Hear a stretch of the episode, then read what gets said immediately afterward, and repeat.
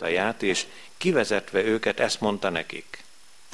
Menjetek, álljatok fel a templomban, és hirdessétek a népnek, ennek az életnek minden beszédét. Ők engedelmeskedtek, korán reggel bementek a templomba, és tanítottak. Amikor megérkezett a főpap és kísérete, összehívták a nagy tanácsot, Izrael véneinek egész testületét, és elküldtek a börtönbe, hogy vezessék elő őket. A szolgák elmentek, de nem találták őket a börtönben. Ezért visszatérve jelentették. A börtönt ugyan gondosan bezárva találtuk, az őrök is az ajtó előtt álltak, de amikor kinyitottuk, bent senkit sem találtunk. Amikor a templomőrség parancsnoka és a főpapok meghallották ezeket a szavakat, zavarba jöttek. Vajon mi lehet ez? De valaki oda ment és jelentette nekik, íme azok a férfiak, akiket börtönbe vetettetek, ott állnak a templomban, és tanítják a népet. Ekkor elment a parancsnok a szolgákkal, és elővezették őket, de minden erőszak nélkül, mert féltek a néptől, hogy megkövezi őket. Bevitték, és a nagy tanács elé állították őket, a főpap pedig elkezdte kihallgatásukat. Szigorúan megtiltottuk nektek, hogy tanítsatok annak nevében. És íme, betöltitek az egész Jeruzsálemet tanításotokkal, és ránk akarjátok hárítani annak az embernek a vérét. Péter és az apostolok így válaszoltak. Istennek kell inkább engedelmeskednünk, mint az embereknek. A mi atyáink Istene feltámasztotta Jézust, akit ti fára függesztve kivégeztetek. Az Isten őt fejedelemmé és üdvözítővé emelte fel jobbjára, hogy megtérést és bűnbocsánatot adjon Izraelnek. Mi pedig tanúi vagyunk ezeknek az eseményeknek, és tanulja a Szentlélek is, akit azoknak adott az Isten, akik engedelmeskednek neki. A kegyelemnek Istene tegye megáldottá szent igéjének meghallgatását, szívünk befogadását és megtartását. Jöjjetek, hajtsuk meg fejünket az Úr előtt, imádkozzunk. Dicsőítünk és magasztalunk téged, drága megváltunk, a te tanítványaidért, apostolaidért, akik elkezdték hirdetni először Jeruzsálemben, majd mindenhol, ahova te elküldted őket, a megtérést és a bűnbocsánatot, a te feltámadásodnak a csodáját, erejét, azt a hatalmat mutatták meg, amivel te bírsz, amelyik minden hatalom felett való, és azt a szeretetet adták át hallgatóiknak, amelyel te megajándékozod a benned hívőket.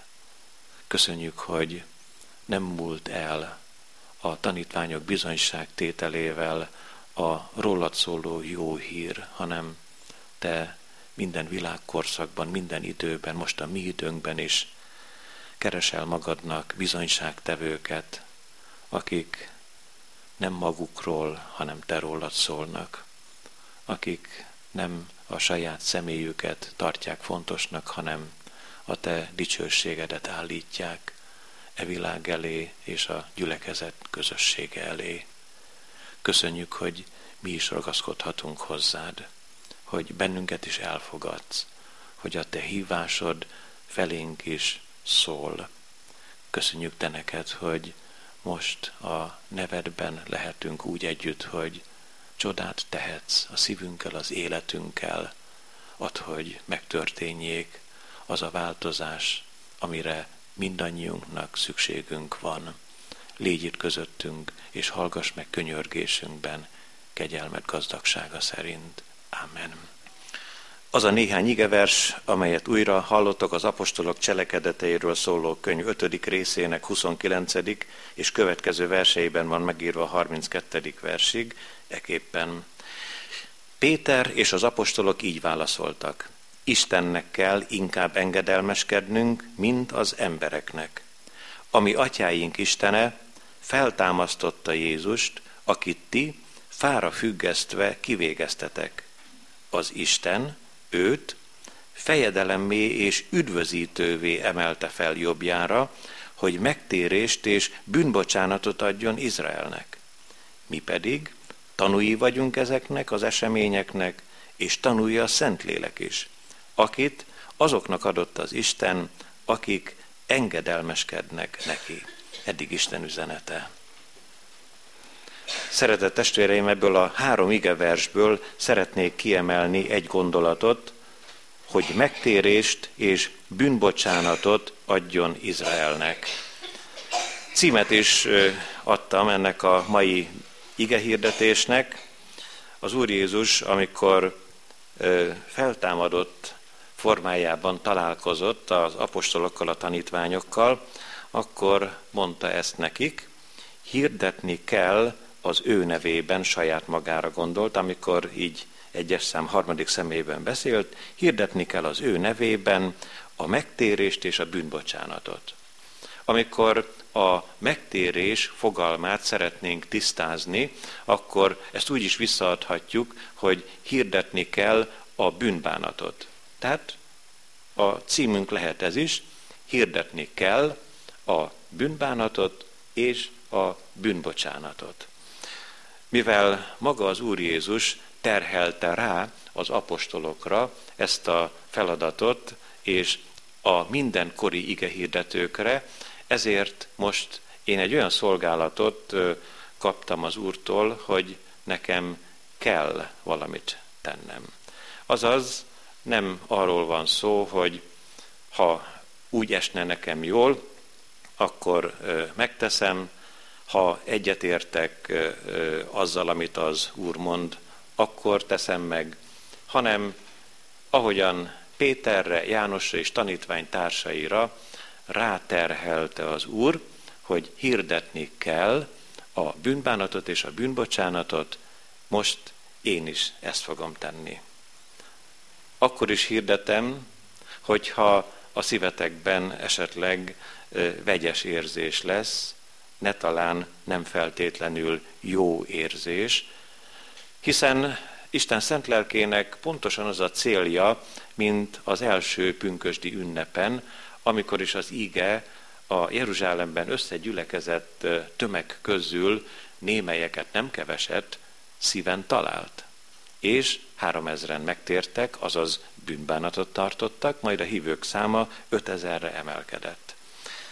Bekapcsolódunk most abba a sorba, amit elkezdtünk a mögöttünk levő bibliórán, ahol a presbiter testvéreknek a nagy többsége jelen volt, de mivel most egy más közösségben vagyunk együtt, nagy vonalakban szeretném elmondani ti nektek, hogy hogy érkezik meg az íge erre a mai napi üzenetre.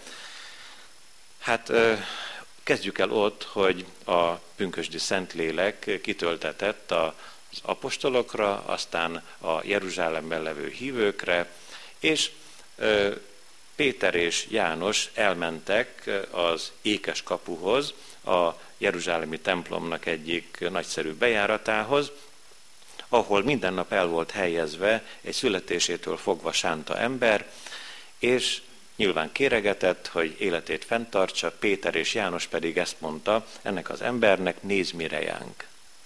És Péter így folytatta, ezüstöm és aranyam nincsen nekem, de amim van, azt adom neked, a názereti Jézus nevében mondom néked, kelj fel és járj. Ennek az embernek meggyógyult a lába, és úgy olvassuk az igében, hogy nem csak elkezdett sétálgatni, hanem örömében ugrándozott, és akkor Péter meg János bementek a Salamon csarnokába, ez a templomnak egy különlegesen szép része volt. A sánta meggyógyulása miatt egy megszámlálhatatlan tömeg vette körül őket, és akkor Péter, az úr szolgája és tanítványtársa János elmondták, hogy nehogy azt gondoljátok, hogy a mi erőnkkel, képességünkkel, tudásunkkal gyógyult meg ez az ember, hanem aki meggyógyította őt, az a názereti Jézus Krisztus, akit ti megöltetek, keresztre feszítettetek, és a tömegnek is elmondták azt, amit többször is fogunk majd ma ismételni, tartsatok bűnbánatot, forduljon meg a szívetek, térjetek meg, és az Úr megbocsát nektek. Hát aztán erre az eseményre felkapták a fejüket a nép vezetői, a nagy tanácsnak a tagjai, a főpapi családnak a tagjai, és itt alá kell húznunk azt, hogy a főpap egy különleges, hát ha egy kicsit indiai módon fogalmazunk, akkor azt mondjuk, hogy különleges kaszthoz tartozott. Ha mi nyelvezetünk szerint tájékozódunk, akkor egy különleges párthoz ö, ö, csatlakozott, mégpedig Kajafás szadduceus volt. Ez azt jelentette, hogy a szadduceusok nem hittek a feltámadásban. Volt egy másik párt is, a farizeusok pártja, ők pedig hittek a feltámadásban. Aztán ennek a mai üzenetnek lesz egy olyan csattanója, amikor ez a két párt összecsap, és ö, Isten szent lelke kihoz ebből a csatából valami jót, a farizeusok győznek, és így az apostolok már nem csak Péter és János, hanem mind a tizenketten életben maradnak. Azt is mondhatnám előjáróban, hogy olyan ez a csata, mint egy futballmeccs, amelyiknek két félideje van. Az első félidőben nyertek az apostolok, és a második félidőben a győzelmüket még jobban megerősítették. Küzdelem volt ez a javából. Mi szerint, amikor a sánta meggyógyult, a főpapnak a szolgái bekísérték az apostolokat, és börtönbe zárták őket, másnap előhivatták, és megfenyegették, megtiltották nekik, hogy az ige így írja, hogy annak nevében kis akarták mondani az Úr Jézus nevét, hogy annak nevében ti nem taníthattok. Azaz Jézus Krisztusról ne beszéljetek, ezt a nevet még az emlékezetetekből is töröljétek ki, Jézus nevét ki ne ejtsétek a szátokon. És akkor Péter meg János azt mondta, hogy döntsétek el ti magatok, hogy most ti Isten fölött vagytok-e, vagy pedig ne talán elfogadjátok, hogy Isten felettetek is Úr, azaz Istennek kell inkább engedelmeskednünk, mint az embereknek. Mivel nem tudtak, mondjam így, fogást találni az apostolokon, a nép vezetői, a nagy tanácsnak a tagjai, ezért még egyszer megfenyegették őket és elengedték. Azután olvasunk arról, hogy most már nem csak Péter és János, a beköszöntő igében volt leírva ez, amit ma hallottatok, hogy az apostolok egész kis közössége. Több mint valószínű mind a tizenketten ott lehettek, mert ugye Júdás helyébe Mátyás lépett, és ö, nagy erővel tettek bizonyságot az Úr Jézusnak a feltámadásáról. Úgyhogy, ilyet olvasunk, a nép magasztalta őket. És ekkor elteltek irigységgel, féltékenységgel a vének tanácsának a tagjai, különösen Kajafás, a szadduceus főpap, a feltámadást tagadó főpap, és elfogadta az apostolokat, nem csak kettejüket, mindegyiküket. Börtönbe zárta őket, és másnap következett a kihallgatás. És a mai napi ige szakaszt idézem ti nektek, a börtönben megjelent Isten angyala, megnyitotta a cellának az ajtaját, a börtön kapuját, kivezette az apostolokat, és valami nagyon furcsa dolgot mondott neki, nekik, ami több, mint valószínű nekünk nem tetszett volna. Isten angyala azt mondta az apostoloknak, hogy menjetek fel a templomba, és hirdessétek ennek az életnek minden beszédét. Mi az az ennek az életnek a beszéde? Nem a földi élet, hanem az örök élet. Hirdessétek a feltámadást, hirdessétek, hogy Jézus Krisztus nem maradt a halálban. Picikét úgy elgondolkoztam, hogy milyen is lett volna, ha én vagyok Jakab, János, Fülöp, vagy Mátyás, vagy bármelyik apostol helyében. Nem szólaltam volna meg, hogy Uram, hát te kihoztál bennünket a börtönből. Ezek árgus szemekkel néznek, hogy hogy tudnának elkapni bennünket, és hogy tudnának tönkretenni minket. Enged, hogy elbújjunk. Enged, hogy eltűnjünk a szemük elől.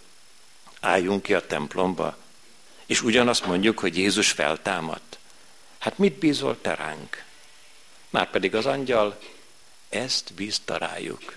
És semmit nem olvasunk arról, amit én most elmondtam ti nektek, hanem azt olvassuk, hogy az apostolok elmentek és hirdették, Jézus feltámadt a halálból. És ekkor olvasunk arról, hogy gyilkos szándék töltötte be a vének tanácsának a tagjait, és meg akarták ölni szó szerint az apostolokat. Ilyet olvasunk, ezt már nem hallottátok. Amikor ezt meghallották, dühükben fogukat csikorgatták, és arról tanácskoztak, hogy végeznek velük. Azaz, megölik az apostolokat. Kérdezem én, hogy vajon lehetett volna é ebben a nagy meccsben az erővel szemben erőt alkalmazni. És én azt mondom, hogy lehetett volna. Hiszen ahogy jeleztem ti nektek, a nép magasztalta őket, mármint az apostolokat. Lehetett volna egy olyan forgatókönyv is, hogy itt van a vének tanácsa, csupa előkelő nagyszerű ember, hát ők hetvenen vannak. És itt van egy óriási tömeg, számoljatok meg, ha tudjátok, és ez a tömeg bennünket magasztal.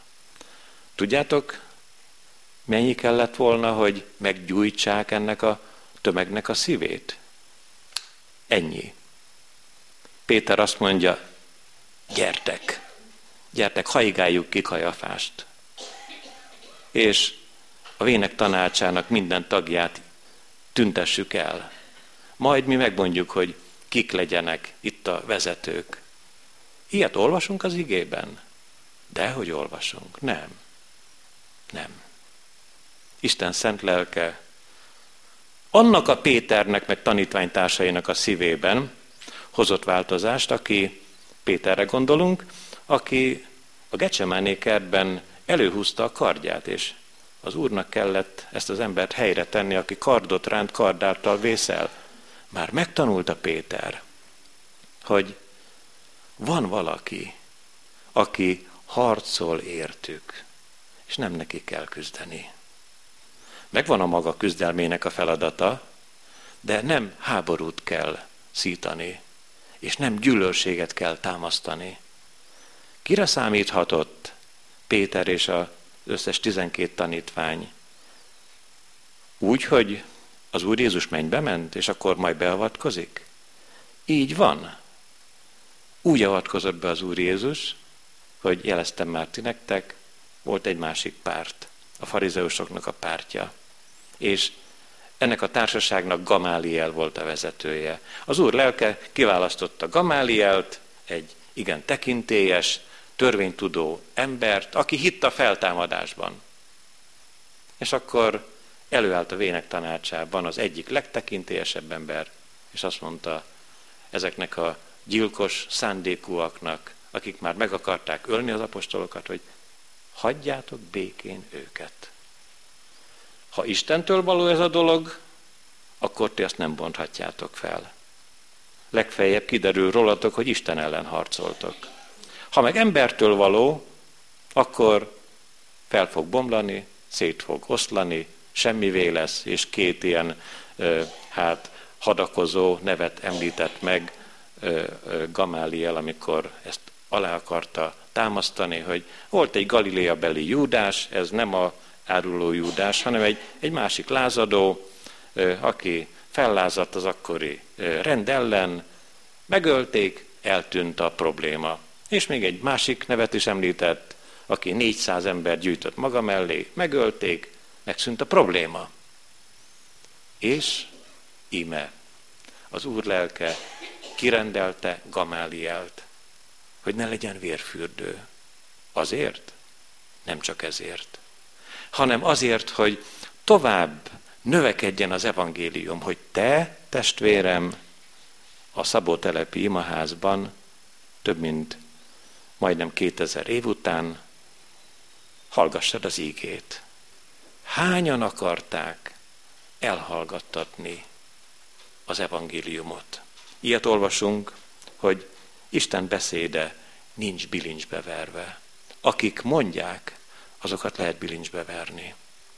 Akik hirdetik, mert hirdetni kell a bűnbánatot és a megtérést, azokat meg lehet verni, mint ahogyan olvassuk is, hogy amikor Gamáliel tanácsa után szabadon engedték az apostolokat először, kegyetlenül megverették őket.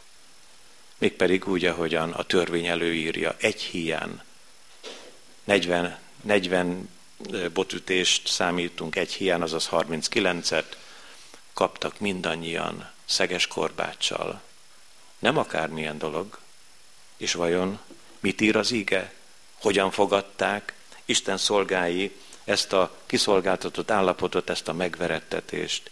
Ilyet olvasunk, ők pedig örömmel távoztak a nagy tanács színe elől, mert méltónak bizonyultak arra, hogy gyalázatot szenvedjenek az ő nevéért. És nem hagytak fel a naponkénti tanítással, és hirdették Krisztus Jézust a templomban és házanként.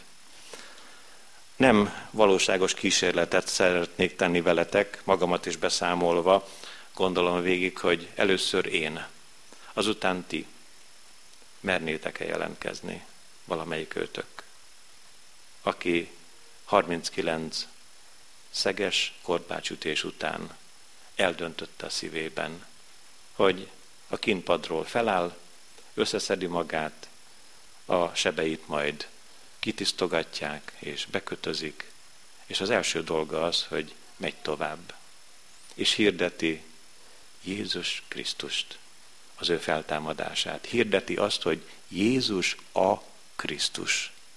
Hogy kell ezt érteni, hogy Jézus a Krisztus? Egy ilyen szólásmondás van, hogy várják, mint zsidók a mesiást. A zsidók elutasították, mint mesiást, Jézus Krisztust, azóta is várják, pedig Jézus a mesiás. Jézus a Krisztus.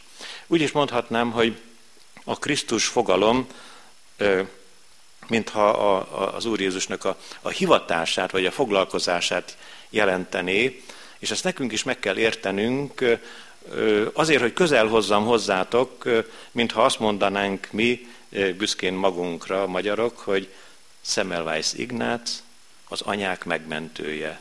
Tehát így választjuk el, Semmelweis Ignác egy ember, és ő az anyák megmentője. És egyik oldalon Jézus, a másik oldalon Krisztus, a mesiás. Azt mondja Péter, nem is adatott az ég alatt más név, amely által üdvözülhetnénk. Mennyei életet, üdvösséget ne próbálj megkeresni, te sem, testvérem, Jézus Krisztus nélkül. Hát akkor szeretnénk megnézni röviden, hogy mit jelent az. Hirdetni kell a megtérést, azaz a bűnbánatot, és hirdetni kell a bűnbocsánatot. Az ige első üzenetében erre a kérdésre adjunk egy választ, honnan van a megtérés? Vajon egyszer úgy van é, hogy elgondolkozunk a magunk sorsa felől, és azt mondjuk, hogy rendbe hozzuk az életünket, és megtérünk. Hát ez nem így van, testvéreim. A megtérést az Úr adja. Olvastuk ezt az igében, nézzétek csak, hogyan is halljuk itt üdvözítővé emelte fel jobbjára tudnilik Jézust, hogy megtérést és bűnbocsánatot adjon Izraelnek. Azaz a megtérést a bűnbánatot, a bűnbocsánatot Jézus Krisztus adja. Hát akkor mi a dolgunk nekünk ebben, ha ő adja? Nagyon is sok dolgunk van. Azért, hogy megértsétek, egy gyönge erőtlen hasonlatot hadd használjak. Több mint valószínű, hogy mi, akik édesapákként vagyunk itt a közösségben, a gyülekezetben, a gyerekeinkkel kapcsolatban volt olyan időszak, lehet nem is egy, amikor a gyermekünk tudta, hogy az apa most nagyon komolyan beszél. Hogy amit mond, ahhoz ragaszkodik, és a gyermeknek nem tetszett. És a gyermeknek nagyon fájt. És mégis egyszer csak eljött a pillanat, amikor a gyermek rájött, hogy a dolgokat ő rontotta el. És a gyermek elkezdett gondolkozni, hogy hogy lehetne újra visszaépíteni a kapcsolatot az apával. És az a pillanat is eljött, amikor már az apa is látta, hogy a gyermek komolyan gondolja. Abba kell hagyja azt a dolgot, amit tett eddig, amivel bántotta az ő szüleit, amivel kárt okozott önmagának is, és aztán az édesapa előbb-utóbb átölelte a gyermekét. Egy másik vonatkozásban, Isten színe előtt, és az Isten gyermekeinek a Istenhez való kapcsolatában ez a megtérés. Azt én nem tudom, hogy te valamikor is eddig életed folyamán kerültél-e olyan helyzetbe, hogy odaálltál Isten elé, és sírtál a bűneid felett. Mikor rájöttél, hogy te Istennel szemben mindent elrontottál, és arra is rájöttél, hogy, hogy most haragszik az Isten. Rád haragszik az Isten. Meg kell mondjam, szeretett testvéreim, hogy a sátán egy óriási tévedésben akar tartani bennünket. Azt akarja elhitetni velünk, hogy nekünk csak egy úgynevezett jó Istenünk van. Ítélő Istenünk nincs. Nekünk ítélő Istenre nincs szükségünk. Jó Istenre van. Arra jó Istenre, aki a gazemberségeink felett is szemet huny, aki akár még a bűneinket is kipipálja, hogy igen, megtörtént vele, nem baj, én hirdetem ti nektek, testvéreim, kényszer alatt vagyok, ezt többször mondtam ma már, kényszer alatt vagyok, hirdetem nektek a bűnbánatot. Ha te még nem sírtál a bűneid felett. Gondold meg a dolgaidat. Választ még az első gondolatban, hogy mi a megtérésnek, a, a, a bűnbánatnak a kezdete, a kapuja. Hát az, amikor egyszer csak nagyon, de nagyon szomorú lesz a szíved. Úgy őszintén és igazán. Nem szomorkás, hanem nagyon, de nagyon szomorú. Hogyan is találjuk meg Isten igéjében ezt a fogalmat, amikor már te nem perlekedni akarsz Istennel, hanem helyre akarnád állítani vele a kapcsolatot. Pálapostól írja a korintusi testvéreknek a 2 Korintus 7.10-ben, mert az Isten szerinti szomorúság megbánhatatlan megtérést szerez az üdvösségre, a világ szerinti szomorúság pedig halált szerez. Kétféle szomorúság van, testvéreim. Isten szerinti szomorúság és világ szerinti szomorúság. Elmondom ti nektek, hogy itt nincs senki. Talán még a pici gyerekek sem, akikre ne volna az igaz, hogy e világ szerint már megszomorodtak ők is, mi is mindannyian. Új hegyre szedhetnénk, felsorolhatnánk hányan bántottak meg, és hány ember bántottunk meg mi, hányféleképpen kerültünk konfliktusba emberekkel, hányféle vitánk volt azokkal, akiket szeretünk, azokkal, akiket gyűlölünk, lehet azokkal már nem is vitázunk, annyira gyűlöljük őket. Ez a világ szerinti szomorúság. Erről is fogunk mindjárt beszélni. De mi az Isten szerint való szomorúság? Azt szeretett testvérem, amikor neked nem valaki mással, hanem önmagaddal van bajod. Amikor végre belátod, hogy Isten előtt mennyi az emberséget tettél. Mennyi olyat, ami neki nem tetszik.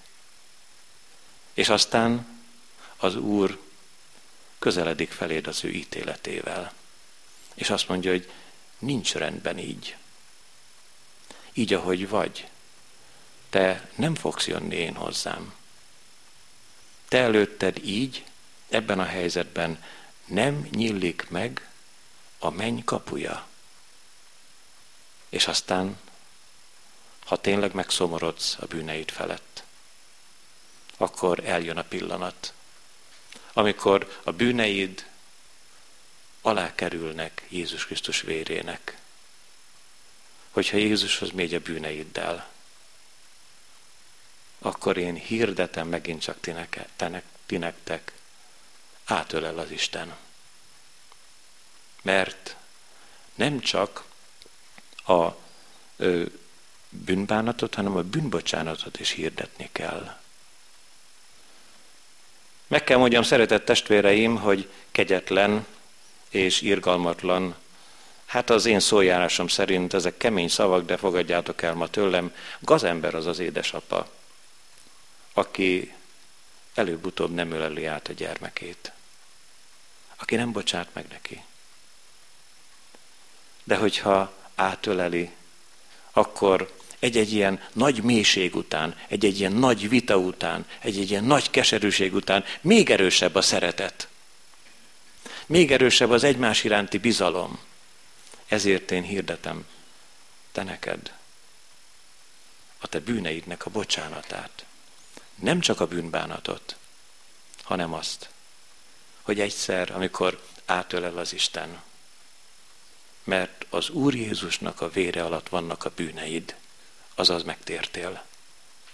Ebben az esetben azt mondja neked az Isten, teljesen tisztának látlak. Nem terhel semmiféle bűntéged. A bűneidnek a terhét én lepereltem. A saját fiamon, Jézus Krisztuson pereltem le a te bűneidet. Most már rendben vagyunk egymással. Vajon szeretett testvérem, most ebben a helyzetedben, milyen a kapcsolatod az Istennel? Lát téged hófehéren büntelenül, mert Jézus vére betakar, vagy nem kell neked Jézus?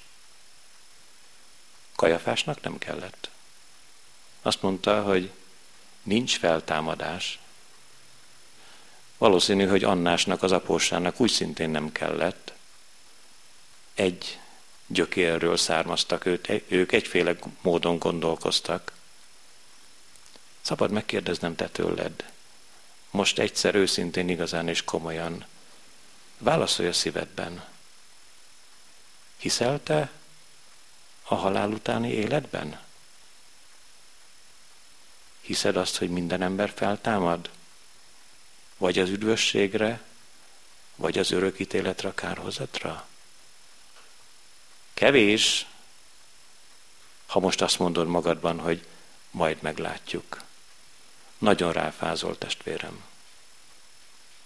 Ha te azt mondod, hogy majd meglátjuk, és nem kell neked Jézus vére, és nem kell neked a bűnök bocsánata. Mert ha nem kell neked a bűnök bocsánata, akkor őszintén nem volt a szívedben bűnbánat sem, megtérés sem. Ugye egyeztettük, hogy a bűnbánat meg a megtérés az ugyanaz. Ezért gondold meg jól a te dolgaidat. Mert mondok én te neked valamit. hogy velünk szemben van valaki, aki viszont kegyetlen és irgalmatlan. Az Isten ellensége a sátán. Csapdát állít nekünk, és azt mondja, gyere. Adok neked pénzt, hatalmat, vagyont, elismerést, hírnevet. Mit kérsz még? Azt is megadom neked. Nem akarjuk itt ismételni az Úr Jézus háromféle megkísértését a kenyérrel, a templom párkányáról, leugrással és a hegy tetején való nagy ígérettel.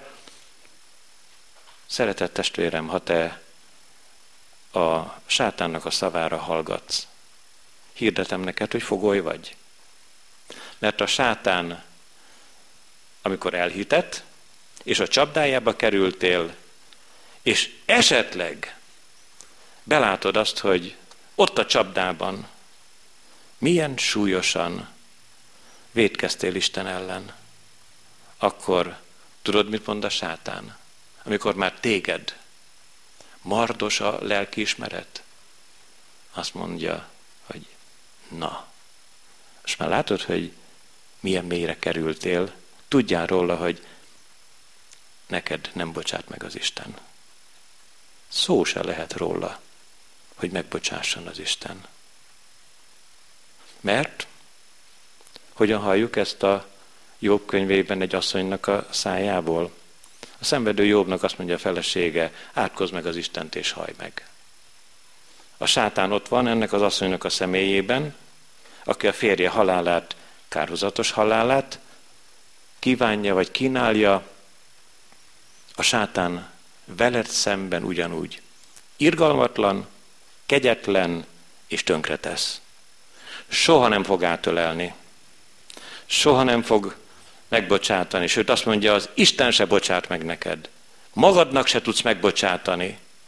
Mindig szemben leszel önmagaddal, Istennel, emberekkel, nincs megoldás, végez ki magad.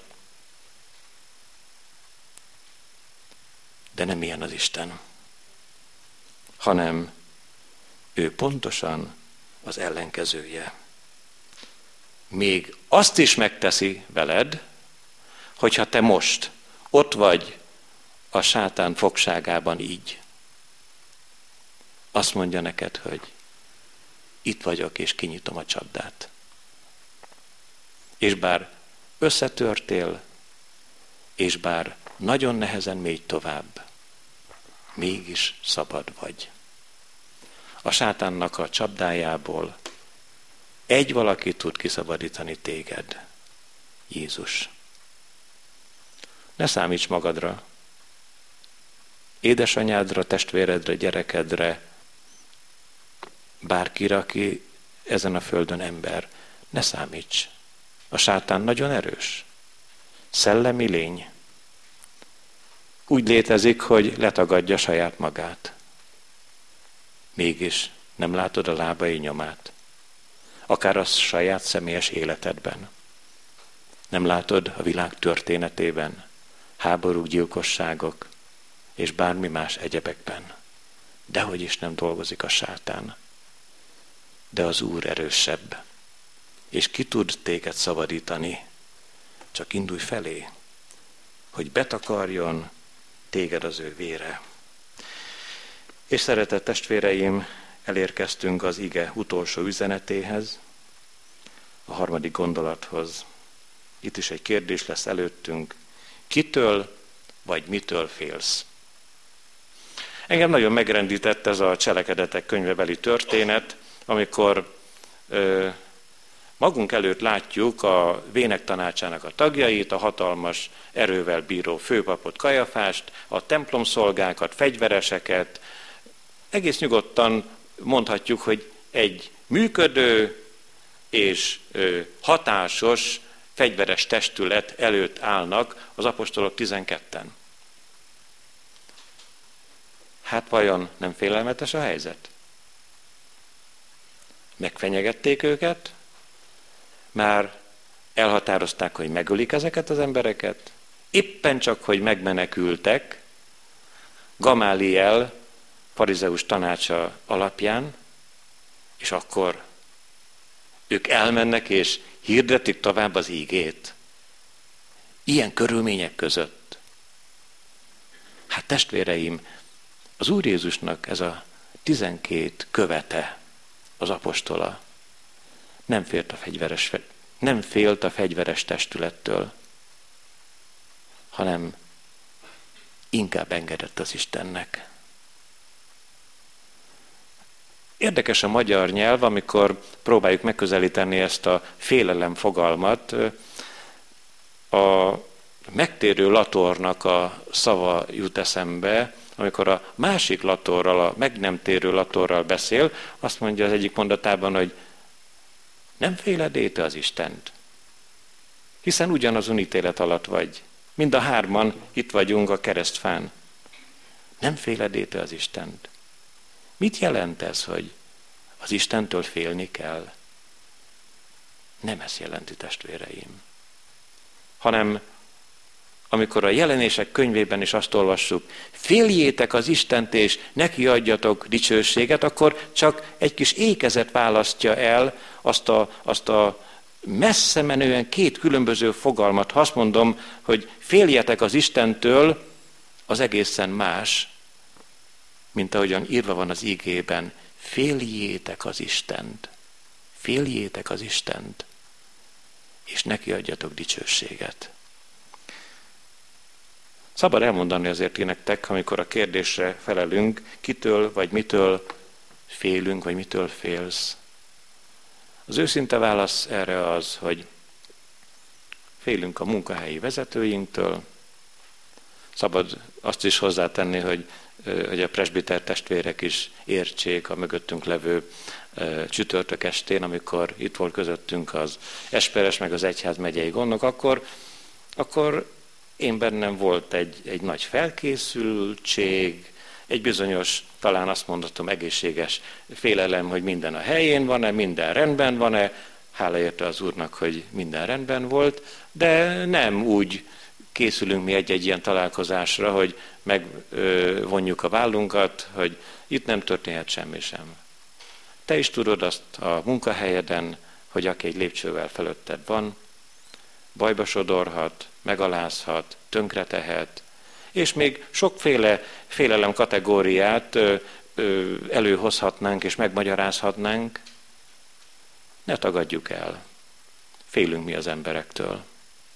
Mert az emberek ezzel a gyakorlattal élnek, félelmet akarnak kelteni a másik emberben. Az Úr nem akar félelmet kelteni, hanem amikor megszomorít, akkor nevel.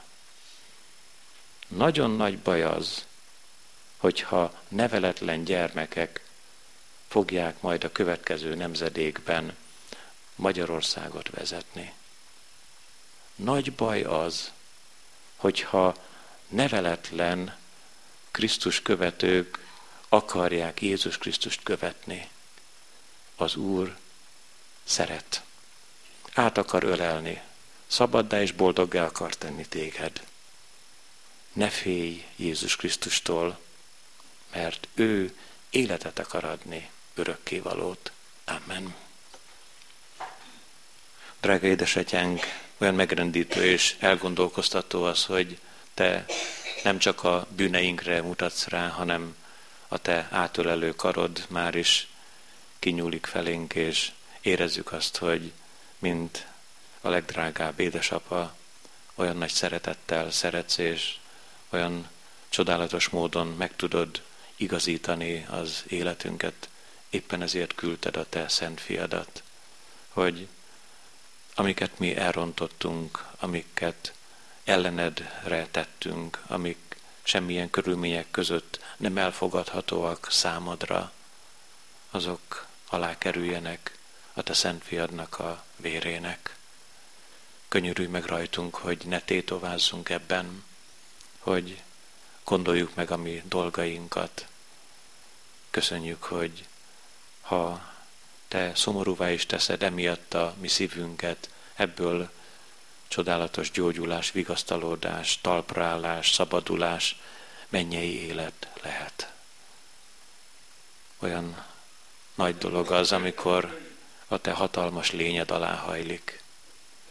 És éppen ebben a mennyei fényben látjuk meg azt a sötétséget, amit a sátán okozott, aki bennünket is rászedett, becsapott, ellened lázított, közöttünk, emberek között, családban, családon kívül feszültségeket támasztott, gyűlölségeket szít népek, nemzetek között, és háborúkat indít a nemzetek között.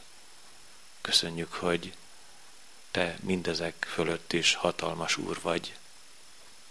És ugyan vannak titkok előttünk, hogy mi miért történik ebben a mi világunkban, de olyan nagyszerű, hogy te előtted minden világos. Semmi nem titkolhatunk el, semmit sem. De a sátánnak a gonosz munkáját is te pontosan átlátod és kézben tartod. Mert hatalmasabb vagy, mert való vagy. Olyan jó hozzátartozni, benned bízni. Olyan jó atyai kezedbe letenni a törékeny életünket. Olyan jó megpihenni a te fiat keresztjénél, átélni azt, hogy benne szabadok lehetünk, hogy már nem haragszol ránk, sőt, tisztának látod az életünket, ő miatta, ő érte. Ezért kérünk, hogy szabadíts meg azoktól az érzésektől, amikor önmagunkat vádoljuk, amikor önmagunknak nem tudunk vagy nem akarunk megbocsátani, és szabadíts meg attól az érzéstől, amikor azt gondoljuk, hogy annyira elrontottunk már mindent, hogy te sem akarsz nekünk megbocsátani. Tudjuk, hogy ez a sátánnak a hangja, ami szívünkben vett ki azt onnan, és adj helyette ígét, örömüzenetet, tőled való boldog pillanatot, a veled való találkozás csodáját, benned újongó életet. Köszönjük, hogy hozzá tartozhatunk egész életünkben, és ezt majd a te gyönyörű országodban a szemünkkel is meglátjuk, amikor te mennyei testbe öltöztetve oda hívsz magad elé.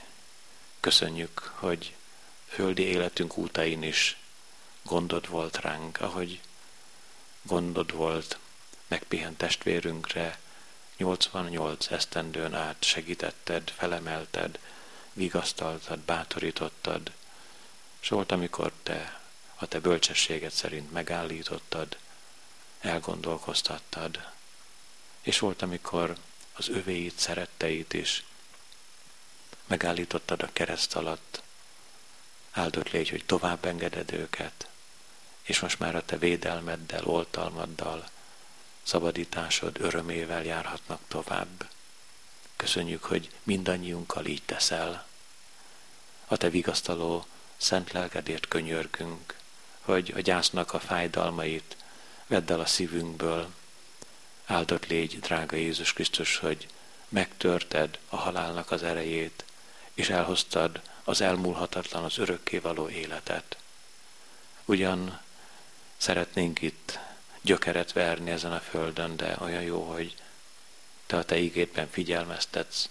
Nincs nekünk itt maradandó városunk, hanem az eljövendőt keressük, és te vagy az, aki eljössz, megjelensz az ég felhőjén, aki tegnap és ma is örökké ugyanaz vagy. Add, hogy számítsunk rád, add, hogy ott legyél a szívünk közepén. Köszönjük te neked minden védelmedet, oltalmadat, örökkévaló szeretetedet. Hallgass meg könyörgésünkben, szent lelked által. Amen. Együtt mondjuk el az Úr Jézus imádságát. Mi atyánk, aki a mennyekben vagy, szenteltessék meg a te neved. Jöjjön el a te országod, legyen meg a te akaratod, amint a mennyben, úgy a földön is. Minden napi kenyerünket add meg nékünk ma, és bocsásd meg védkeinket, miképpen mi is megbocsátunk az ellenünk védkezőknek. És ne vigy minket kísértésbe, de szabadíts meg a gonosztól, mert tied az ország, a hatalom és a dicsőség mindörökké. Amen.